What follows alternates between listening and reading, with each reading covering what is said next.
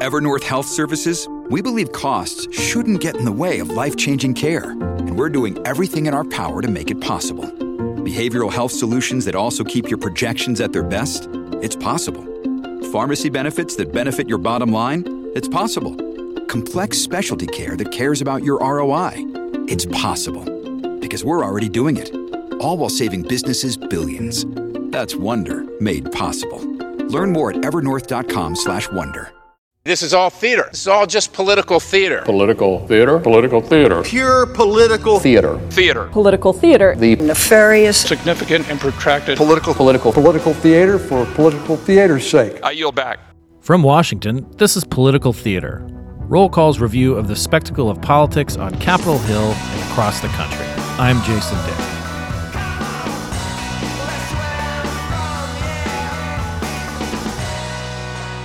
In an evenly divided Senate, every senator has the ability to be a kingmaker. But West Virginia Democrat Joe Manchin has taken it to the next level.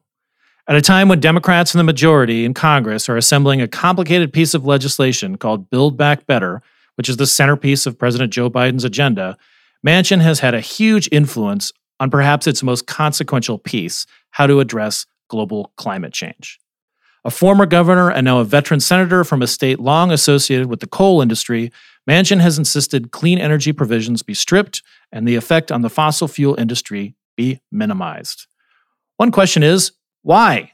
What motivates Manchin to stick to his guns even in the face of overwhelming evidence that the planet needs to wean itself from fossil fuels as soon as possible or face catastrophe? Why does a lifelong Democrat seem to drive his colleagues so nuts? What are the issues pushing Manchin and his state? We're going to explore some of these issues on political theater in this episode. First, with one of CQ Roll Call's own reporters, and then by revisiting an interview we did a little while ago with Andrea Billups, news director at West Virginia Public Broadcasting. First up, though, is Ben Hulac, who covers energy and environmental issues here at CQ Roll Call. Ben, welcome to Political Theater. Thanks, Jason. How are you? I'm great. I'm great. I, uh, I this this is one of those topics that I can't get enough of. Um, you know, as a Cub uh, journalist, I my first job here in Washington was with Greenwire, and uh, so I I got a, a, early taste of environmental policy, and then I spent a couple years in West Virginia after that, uh, working with the AmeriCorps program, uh, and even working uh, for Senator Manchin's wife, Gail, who was uh, the head of the program. So I I I can I can't get enough of this topic uh, and the, and the convergence of the two, and uh, and I'm glad you're covering it for us. Well, it's been fun. It's um, yeah, obviously Manchin has this this uh, position in the Senate now where he can dictate much of the direction, and obviously that's um, it's a it's a massively powerful position, being that that tie breaking vote, um, and he's really asserted himself in a myriad ways on on climate energy policies, as I'm sure we'll get into. Yeah. So the original vision for you know on the Senate side, uh, and which was you might call it like the the, the version that Bernie Sanders uh, thought was a compromise to begin with, uh, but was uh, you know it, it, had. I mean, granted, this is this bill that they're assembling through the reconciliation process. This is not just a climate change bill. It's a it, addresses a variety of programs. Uh, it would provide paid leave. Uh, you know, it would shore up you know the healthcare system. Uh, you know, but but climate change was a big part of it. Let's talk about what the original vision was, and then let's talk about how Manchin affected it. I would the original vision, and and because climate change affects society and the world in so many ways, it's hard to boil down the original vision to in, its entirety. It's hard to pinpoint exactly every climate program, but I'd mention three key ones. The one that you've heard probably the most about is um, a, an electricity program, a clean electricity program that has has worked its way through the House and uh, would would basically penalize, would fine electric utility companies in the country that don't move away from fossil fuel sources fast enough, and then pay uh, utilities that do. So utilities are making a jump to wind and solar, um, and even nuclear. It's it's written in a very broad, technologically neutral way, and would benefit utilities that aren't using emitting sources, greenhouse gas emitting sources. And the other two I'd quickly touch on. One is a methane fee. Methane is this incredibly potent greenhouse gas. It's far more potent than carbon dioxide It's very dangerous to the planet. And there's a lot of flaring of methane from drilling sites across the country. And this fee would be levied against com- companies that don't clamp down on their methane emissions. And then the third one was sort of akin to um, a New Deal uh, program, but sort of a public works program called the Civilian Climate Corps. And that was the idea there was, um, which you'll hear from a lot of Senate Democrats like Ed Markey and Jeff Merkley of Oregon, for example, talking about this need for this climate corps to bring um, young Americans together, get them working outside, get them um, working on on federal projects, sort of akin to an FDR style movement. Um, those are the three pieces, and right now they're under uh, a lot of pressure and and perhaps gone because of Manchin's opposition to them you know, Manchin has made some public statements about this. I mean, there, there's I, we, we should mention too that I mean, Manchin's not the only person trying to shape this this piece of legislation. He's just uh, become kind of the public face of internal Democratic discussion. Kyrsten Sinema has been a little bit more behind closed doors in her negotiations with the White House and with Democratic leaders. But you know, it seems like Manchin is one. He's surrounded by reporters all day long. As soon as he's in the Senate, there's this gaggle. You know, it, it, it almost looks like you know a cartoon. You know, uh, of of people following him all the time. He's a tall guy too, so he stands out. Uh, and and. Uh, and then he's on TV a lot too, and he's and he's in the public eye and, and going to you know sort of events and so forth. So, um, like, what is what has he said? You know, let's start with the clean energy thing. Like, you know, why why why does he you know there, there's a long sort of history of using incentives to to address uh, pollutants right? I mean the the way that we addressed acid rain in the 80s and 90s was we, cre- we created a cap and trade program where people could you know they they had the motivation to have a certain number of credits and they could if they came under those underneath those targets they could sell their credits to other people. It, it, it was the free market at work uh, but just sort of underwritten by government. What is Manchin? what does manchin say about why he doesn't like providing incentives to move away from fossil fuels?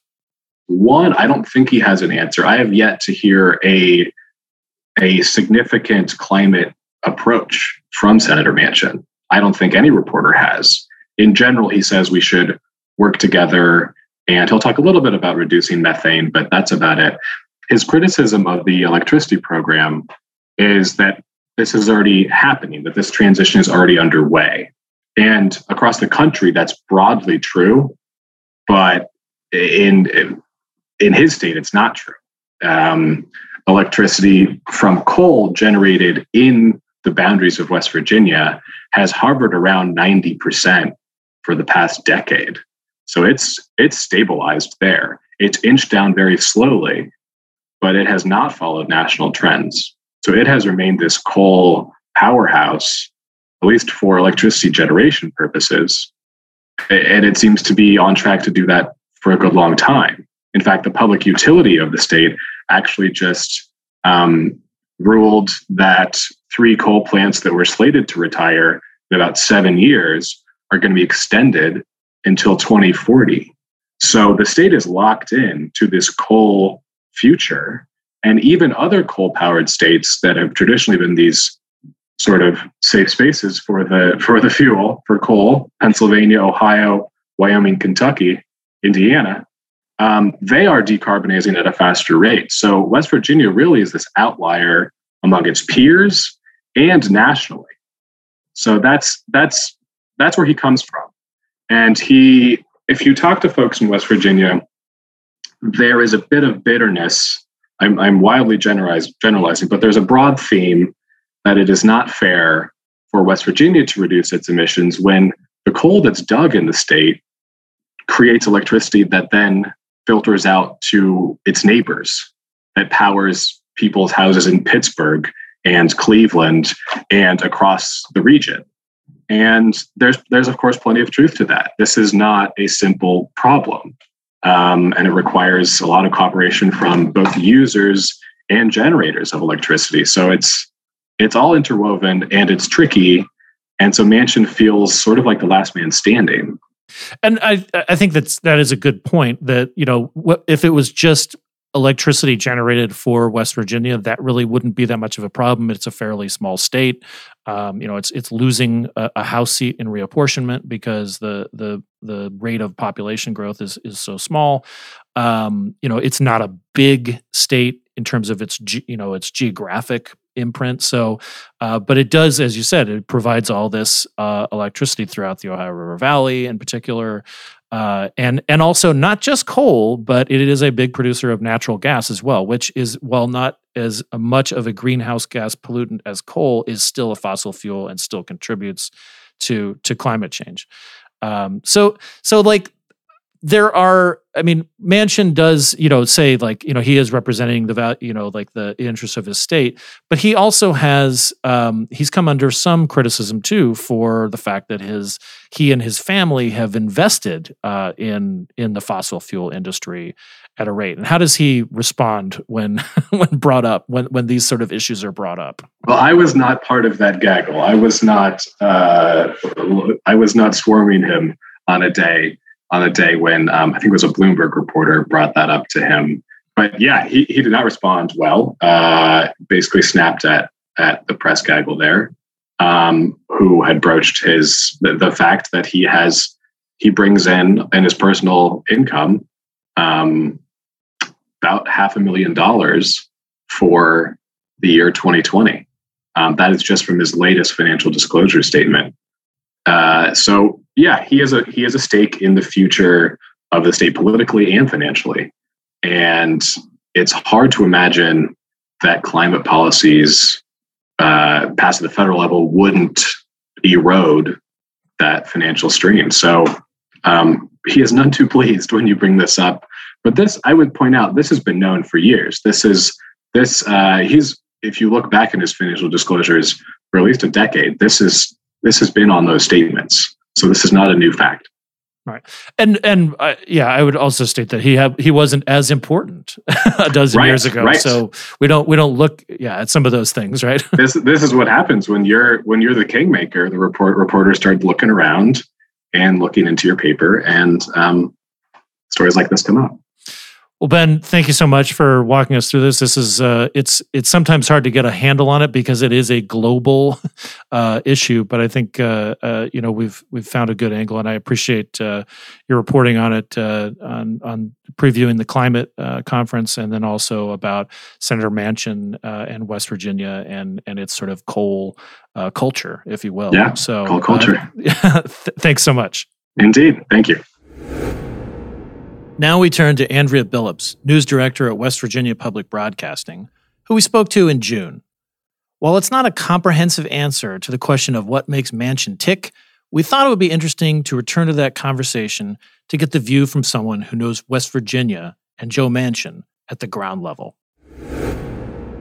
Joe Manchin is is really almost the fulcrum of the United States Senate right now. I mean, he uh, came out in opposition to uh, a, a, high priority bill from House Democrats and and and, House, and Senate Democrats, uh, a voting uh, overhaul bill, and and when he voiced his opposition to it, it basically declared it kind of over. Um, I mean, very few people have that kind of power. Uh, you you uh, have been a journalist for for years and have also studied uh, the the state and its politics from academia and journalism. Um, let's talk about where he where he comes from and what his you know evolution of him as a politician. So I would have to say that Joe Manchin is about as true blue West Virginian as you could get. Um, he grew up in a town called Farmington, and I think the closest larger place to Farmington is Morgantown. Maybe you could say Fairmont is a city that would be closer to him. But he he is a, a homegrown product. He attended West Virginia University. His grandfather was a, a merchant. His father um, was a merchant, and he he studied business administration, and he I would say that his he comes by politics as a legacy because both his grandfather and his father were mayors of his hometown. Um, and he burst onto the political scene as a state lawmaker, I believe, in 82.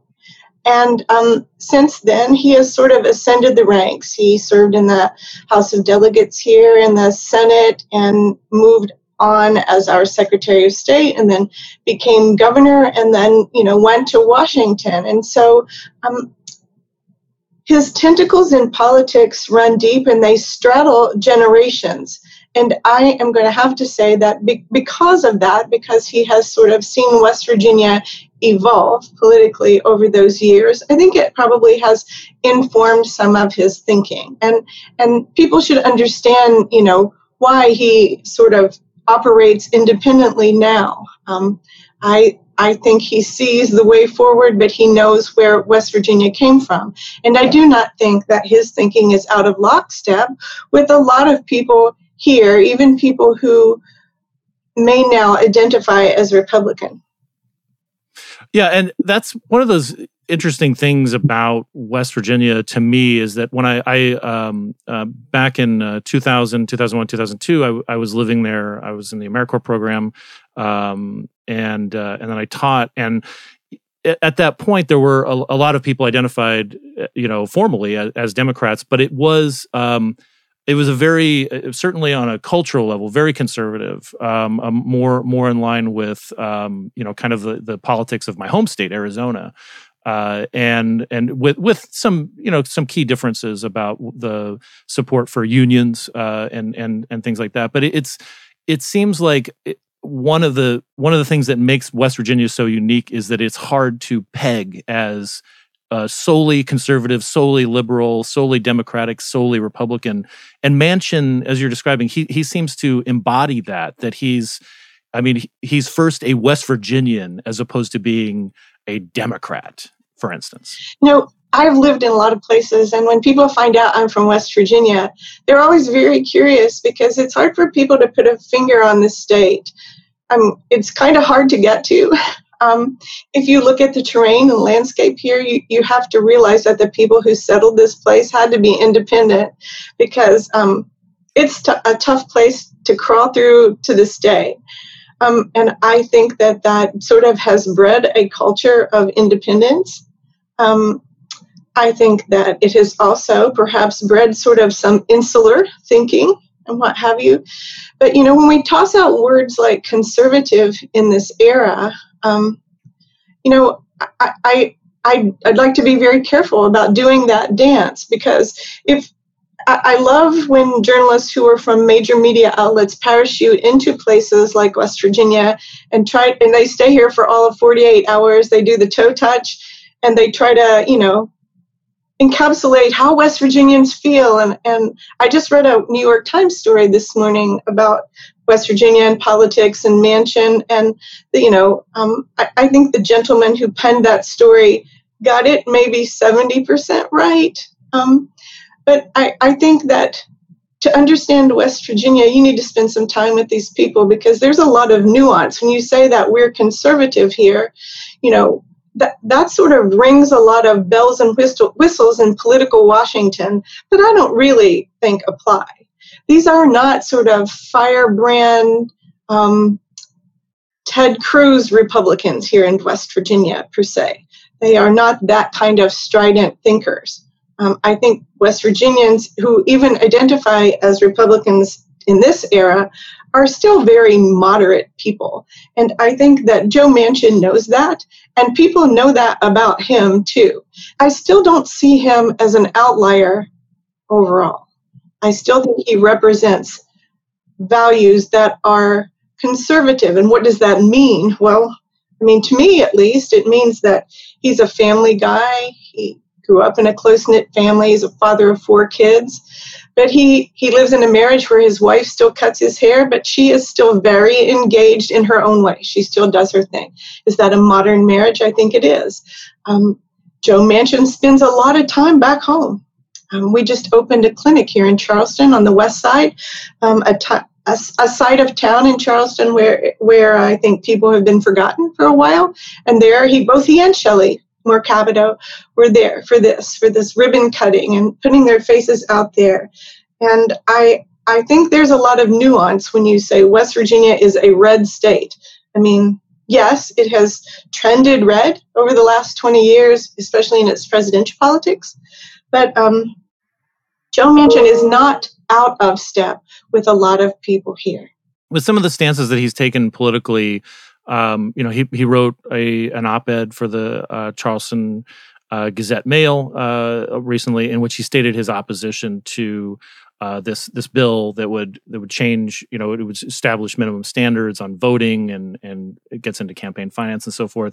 Um, that's that's made him. Um, sort of persona non grata with some of his colleagues who who really you know they're they're not happy ab- about that. But it doesn't i mean it it seems to me that he is canny enough that he knows that that's not uh, that that's where his constituents are that that's where his state seems to be. So let's uh, let me answer that by jumping back. So people who were the reason why there was a democratic stronghold in the state for so long is i think can be traced to the labor movement here. You know um, the unions held sway here um, they told a lot of their workers how to vote, and, and their workers voted, and that was a Democrat always. And now, you know, you that that labor presence is, you know, very diminished here.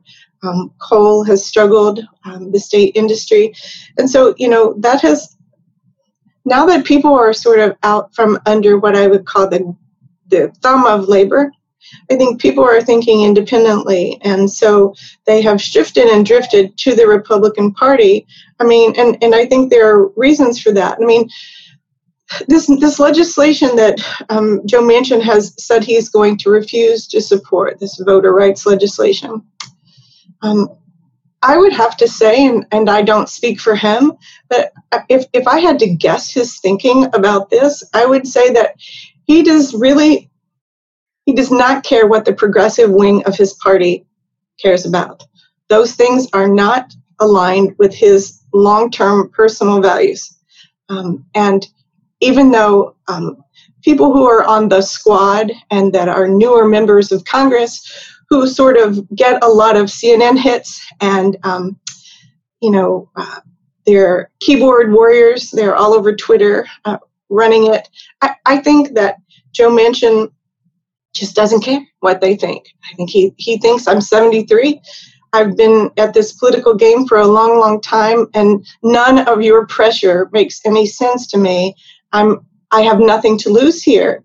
I'm he I'm gonna I'm gonna vote my conscience in almost everything. And you can see if you just sort of look at things he's supported and hasn't supported, he's back and forth in alignment with his party per se and in some ways, I mean, if if he is attacked by you know some of the progressives, uh, particularly in the House, I mean, that may even help him uh, because he can he can point to that and say, like, I I'm not I'm not I'm being attacked, you know, by people who are out of uh, what I think is out of the mainstream of West Virginia politics, and and almost uses it as like it it may even uh, bolster because uh, you know the he he has had no trouble you know with the, the any kind of progressive uh, primary challenges in in the past, and um, if if anything, he would probably have to worry about a a, a challenge from the right uh, in in any kind of primary.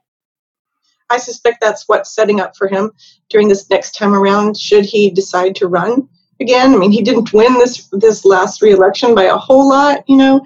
In deference to that, I mean, the over under is um, I don't know that I see anyone emerging in the wings here who has the kind of political clout that could, you know, um, marshal some support. I don't know who that next person waiting for him is is going to be. Um, I think he is more popular in West Virginia than outsiders might allow, and I do think that um, him sort of pushing back hard on the progressives there in Washington um, will help him here people here certainly do not identify with those people. So, what to make of Joe Manchin, the man having a moment here? Well, it's important to remember that power is wielded by those who take it, and that we are in a unique time in American politics. Other senators have wielded outsized power throughout U.S. history. Some recent examples Arizona Republican Senator John McCain sank his party's best chance to repeal Obamacare after trying to do so for years. And he did it with some sass, with a dramatic late night thumbs down right in front of his party's leader, Mitch McConnell, and with Vice President Mike Pence looking on and President Donald Trump fuming at the White House. Ted Kennedy would sometimes terrify his Democratic colleagues when he got to negotiating legislation with Republicans. They knew he loved getting a deal, and he had the clout to cut loose some of his party's priorities in order to seal it up. That's one of the reasons he and Republican John Boehner were able to shepherd the No Child Left Behind law to George W. Bush's desk. There are other examples, so Manchin isn't alone in finding an opportunity and seizing it. He's helped by the Senate's 50 50 partisan split. This just doesn't happen that often. Every vote counts. There's a small window to get big ticket legislation passed as the 2020 campaign heats up. Manchin knows this, and he is milking every last bit of influence he has. He won't be in the Senate forever, and it doesn't take much to change the dynamics in the Senate or the partisan split. One absence, one sickness, one resignation, one death, and everything changes. He's having his moment, but it won't last. It never does.